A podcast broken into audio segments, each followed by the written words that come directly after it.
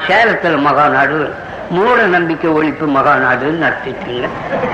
அந்த மகாநாடு ஊர்வலம் ந- இவங்களை நான் கூப்பிடல. முன்னேற்ற காலத்துக்காரரு நான் கூப்பிடவே இல்லை. என்னாவே எலெக்ஷன் எலெக்ஷன் வரும். இதுல சேர்ந்தா அவங்களுக்கு கொஞ்சம் கஷ்டம் வரும் அப்படின்னு நினைச்சு அவங்க சம்பந்தமே இல்லாம இல்லை நான் நடத்துங்க நடத்தும் போது நல்ல ஜனங்களுடைய ஆதரவு இருந்தது. அதுல இந்த கடவுளை பத்தின ஆபாசத்திலாம் வெளியிட்டேன். கடவுள் எல்லாம் கண்டிக்கிற மாதிரி. அவன் அங்க ராவணனை கொளுத்தினான் இங்க ராமனை கொளுத்துறதுன்னு ஏற்பாடு பண்ணி அதுக்கு காரணம் சொல்றாப்புல நான் அயோக்கியன் இந்த மாதிரி பண்ணா அந்த மாதிரி பண்ணான்னு. அட்டையில எழுதி துணியில எழுதி ஊர்கோலத்தில் விட்டு. அந்த ஊர்கோலத்துல ராவணன் அவன் பொண்டாட்டி சனியா இருக்கிறாப்புல ராவணன் புராணங்கள் எது அது அப்படியே எடுக்கணும். நானா ஒன்னும் கற்பனை பண்ணேன். கதையில என்னென்ன இருக்குதோ அது அது அவங்களுக்கு அவமானமா தான் இதெல்லாம் எழுதி ஊர்கோலத்துல போறாங்க. ஊர்கோலம் பெருசு லட்சம் ஜனங்களுக்கு மேல. ஏறக்குறைய ரெண்டு மூணு பதினான்கு நடக்குது. நான் இங்க இருக்கிற முதல். பின்னால வண்டியில வர்றேன். முன்னால மேல தாளம் அது இது நடுவில் இந்த படமெல்லாம் போய்கிட்டே இருக்கு. அந்த ஊர்ல பார்ப்பனருடைய கட்சி ஒன்று இருக்கு. அவங்க என்ன தேவாலய பாதுகாப்பு சங்கம்னு வச்சுக்கிட்டு. அதன் பேராலே கருப்பு கொடி பிடிக்க வந்தாங்க. கருப்பு கொடி பிடிச்சா நம்ம ஆளு லட்சக்கணக்கா இருக்கிறோம். இவன் நூற்று கணக்கா கூட இல்லை. வேலை போகும்போது போலீஸ்காரன் வந்து நம்ம கிட்ட இப்படி தொந்தவா இருக்குது என்ன பண்றதுங்க? வேலையா இருக்குது அப்படின்னு யோசனை பண்ணோம். நான் சொன்னேன் அவனுக்கு வாக்கு கொடுத்தேன். நாங்க ஒண்ணும் பண்றது இல்லை நீங்க அவங்கள பாதுகாத்துக்கோங்க. எங்க ஆளுங்களை ரொம்ப கட்டாயப்படுத்தி நான் தொந்தரவு நடத்துவாங்க அப்படின்னு சொல்லி அதே மாதிரி ஒரு ஒருத்தர் ரொம்ப திட்டம் பண்ணி போட்டேன். நடுவுக ஆளுகள். அதாவது அவங்களோட முற்றத்துக்கு இல்லை அவங்க கூடவே வர்றாங்க. கருப்பு கொடி பிடிச்சிக்கிட்டு. போலீஸ்காரர் ஒரு முந்நூறு நானூறு பேர் செவரு மாதிரி எங்களுக்கு அவங்களுக்கு நின்றுட்டு வர்றாங்க. அப்படியே போயிட்டே இருந்தது. இந்த வாயில கோஷம் போடுறதுல கொஞ்சம் போட்டுக்கிட்டோம்னா அவனுக்கு போட்டாங்க. நம்மளுக்கு ராம ஒழிக அவன் ஒழிக எழுத ஒழிகன்னு சொன்னாங்க. அவனுக்கு அவன் நம்ம பேரை சொல்லி ஒழிக அப்படி இப்படின்னு கண்டுபிடி பேச ஆரம்பிச்சிட்டான். நம்ம அதுக்கு அப்புறம் அவங்கள ஒழிய ஆரம்பிச்சாங்க. அதுல போன ஒருத்தன் அயோக்கிய பையன் அந்த கூட்டத்தில் இருந்தவன் காலில் இருந்த செருப்பை கழட்டி கூட்டத்தில் எழுதி போட்டோம் நம்ம கூட்டத்தில் வந்து விழுந்தது. எடுத்தவன் உன்னே ராமன் படத்தை செருப்பாக அதுலயே அடிச்சாது ஒருத்தன் அடிச்சா ரெண்டு பேர் அடிச்சா எல்லாரும் செருப்பு தூக்கிட்டு சும்மா இந்த படத்தை அடிச்சுட்டு கேள்வி இல்லை கேட்பா இல்ல யார் கேட்கறது? அவன் பண்ணனுக்கு போலீஸார் ஒண்ணும் பிள்ளை வச்சுக்க முடியல. இது அடங்கி போச்சு வந்து ராமனையும் கொளுத்திட்டாங்க. இந்த சங்கதி வெளியாச்சு. இதை எடுத்துக்கிட்டான் அவன். ஆறு காங்கிரஸ்காரன். காமராஜ் முதற்கொண்டு ஒரு ஆமனை செருப்பு அடிச்சாங்க அவங்களுக்கா ஓட்டுன்னு ஆரம்பிச்சான். பிரச்சாரம் பண்ணான். ஒரு பத்திரிக்கையே புதுசா ஆரம்பிச்சான். இன்னமும் நடக்குது அது. ஷோன்னா என்னமோ. ஆஹ், மூணு லட்சம் வாய்ப்பு ஷோரிட்டி விளம்பரம். அதுல நான் செயல்படுத்திக்கிட்டு இருக்கிறாப்புல. எழுக்கால ராமன் படம். பக்கத்துல கருணாநிதி இருந்துகிட்டு சபாஷினி சொல்றாப்புல. ஒட்டுனான் ஊரெல்லாம். அதுதான் ஊரத்துக்கே பிரசங்கமாச்சு. இல்லாவிட்டா அது இவ்வளவு தூரம் ஆயிருக்காது. அவங்க முட்டாள்தனம். வளர்ந்து போச்சு. இவங்களும் பண்ணிட்டாங்க. ராமனை செல்ஃபி அடிச்சான் ராமனை செல்ஃபி அடிச்சான்னு இதை வச்சுக்கிட்டு ஊரெல்லாம் பிரச்சாரம்.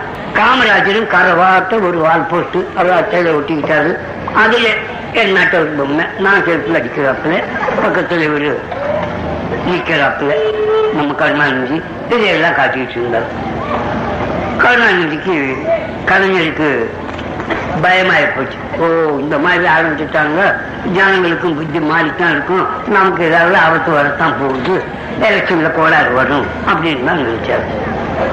என்கிட்ட என்ன சொல்லுவார் அவரு?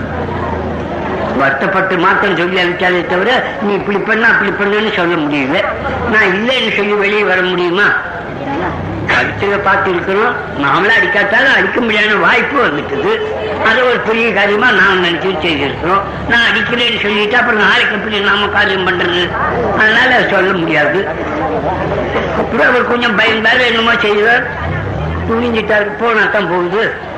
இனிமேல் எல்லாரும் ஒன்று சேர்ந்து வேலை பண்ணலாம். முன்னேற்ற கழகம்னு வேண்டியது திராவிட கழகமே ஆயிடலாம்னு அவரும் முடிவு பண்ணிட்டார். அந்த அளவுக்கு வந்துட்டு அப்ப நிலைமை. ஜனங்களும் பொதுவா இருக்கிறவங்க தோத்து போச்சு தோத்து போச்சுன்னு நினைச்சுக்கிட்டாங்க. காமராஜ் தாங்க வந்துட்டுறாரு அவர் முடிவு பண்ணிட்டார் ஒளிஞ்சானுங்க நாம பதவிக்கு வந்துட்டோம். யார் இருந்தாலும் கோட்டையில் வந்து பாருங்க இருபத்தி மூணாம் தேதி சொல்ல ஆரம்பிச்சோம் பதவி வந்துட்டோம் மாதிரி.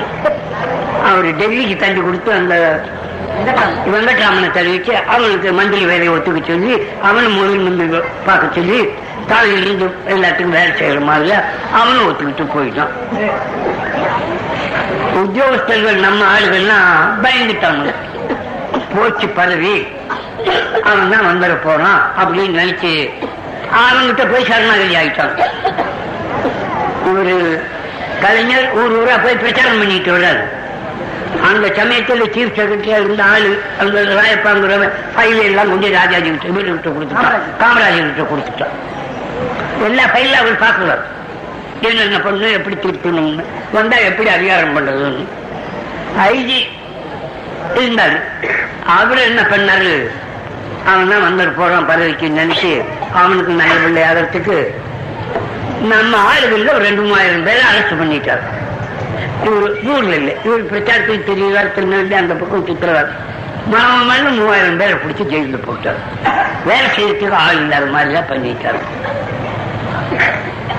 காமராஜ் இது கலைஞர் வந்து பார்த்தாரு. இந்த மாதிரி இருக்கிறத கண்ட கண்டுட்டாரு. ஆபீஸ் ரகசியம் எல்லாம் அவர்கிட்ட போகுது. ஆளுகள்லாம் அங்க போயிட்டு இருக்காங்கன்னு தெரிஞ்சுட்டாரு இப்போ என்ன பண்ணாரு? போச்சு அப்படின்னு நினைச்சிட்டு உட்காந்துக்கலாம் பேசணும் எலெக்ஷன் எண்ண ஆரம்பிச்சாலும் அந்த இருபத்தி ரெண்டாம் தேதி ராத்திரி. எண்ண ஆரம்பிச்சா? நான் என் பாட்டுக்கு இப்படி படிக்க வெளியே உட்காந்து இப்படித்தான் விசனப்பட்டுக்கிட்டு இருக்கிறேன். எலெக்ஷன் ஆக ஆக ராத்திரியில செய்தி வருது.